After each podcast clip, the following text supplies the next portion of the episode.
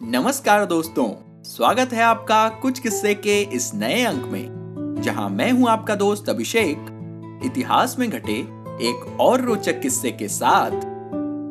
तो किस्सा कुछ यूँ था कि जब वामपंथियों की करतूतों से जल उठा था देश।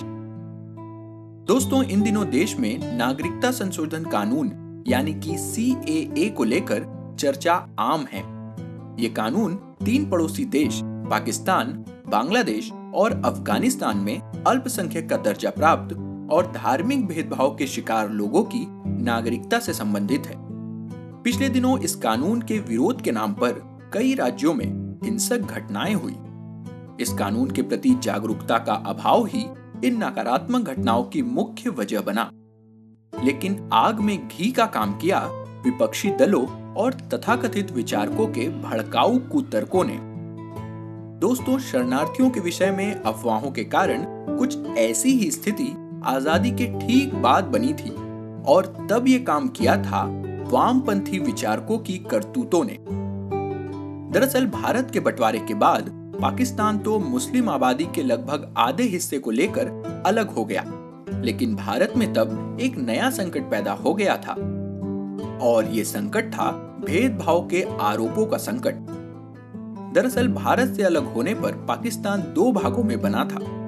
एक पूर्वी पाकिस्तान, जो कि वर्तमान बांग्लादेश है, और दूसरा पश्चिमी पाकिस्तान, यानी कि वर्तमान पाकिस्तान।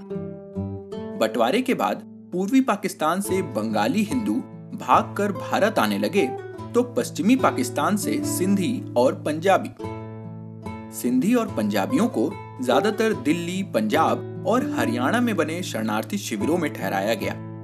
जबकि पूर्वी पाकिस्तान से आए बंगाली हिंदुओं को कलकत्ता, यानी कि वर्तमान कोलकाता के आसपास के शहरों में बसाया गया। यहाँ तक तो सब ठीक था, लेकिन बंगाल में सक्रिय वामपंथी विचारकों ने शरणार्थियों को ये कहकर भड़काना शुरू कर दिया कि पंजाबी और सिंधियों के लिए बनाए गए शरणार्थी शिविरों को सरकार ज़्यादा सुविधाएँ दे रही है, जबकि बंगाली हिंदू शरणार्थियों को इससे वंचित रखा जा रहा है। फिर क्या था? बंगाली शरणार्थियों में सरकार के प्रति अविश्वास का भाव पैदा हुआ और कलकत्ता में जगह जगह पर हिंसक प्रदर्शन शुरू हो गए। लोगों ने ट्रेनों में आग लगाई, बसों में तोड़फोड़ की और सरकारी संपत्तियों को जमकर नुकसान पहुँचाया। ये आग देश के अन्य हिस्सों तक भी फैल गई थी। और उनका नेतृत्व कर रहे वामपंथी विचारकों ने इस भीड़ को सरकारी जमीनों पर कब्जा करने के लिए भड़काया।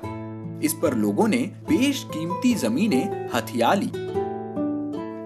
बंगाल सहित पूर्वोत्तर में तब से शरणार्थियों और घुसपैठियों के घुस आने और जमीनों पर कब्जा करने की प्रवृत्ति ऐसी चली कि आज तक बंद नहीं हुई।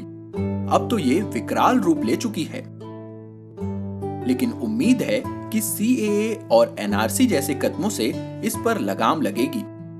मगर दोस्तों, हमारे किस्सों पर लगाम नहीं लगने वाली है, क्योंकि आज़ादी के ठीक बाद घटी घटनाओं के ऐसे ही किस्से हम आपसे साझा करते रहेंगे, लेकिन आज का किस्सा बस यहीं तक। अगर आपको ये और हमारे पिछले किस्से पसंद आ रहे हैं तो इसे अपने यारों दोस्तों के साथ ज़रूर शेयर करें। अपनी प्रतिक्रियाएँ और विचार हमें कमेंट्स के ज़रिए बताएँ, और अगर इसी तरह के और भी रोचक किस्से आप सुनना चाहते हैं तो हमारे चैनल कुछ किस्से को फॉलो या सब्सक्राइब करें और नोटिफिकेशन ज़रूर ऑन कर लें। क्योंकि अगले किस्से में आप जानेंगे कि किस भारतीय वैज्ञानिक को फ्रांस ने दिया था उनके देश के लिए काम करने का प्रस्ताव।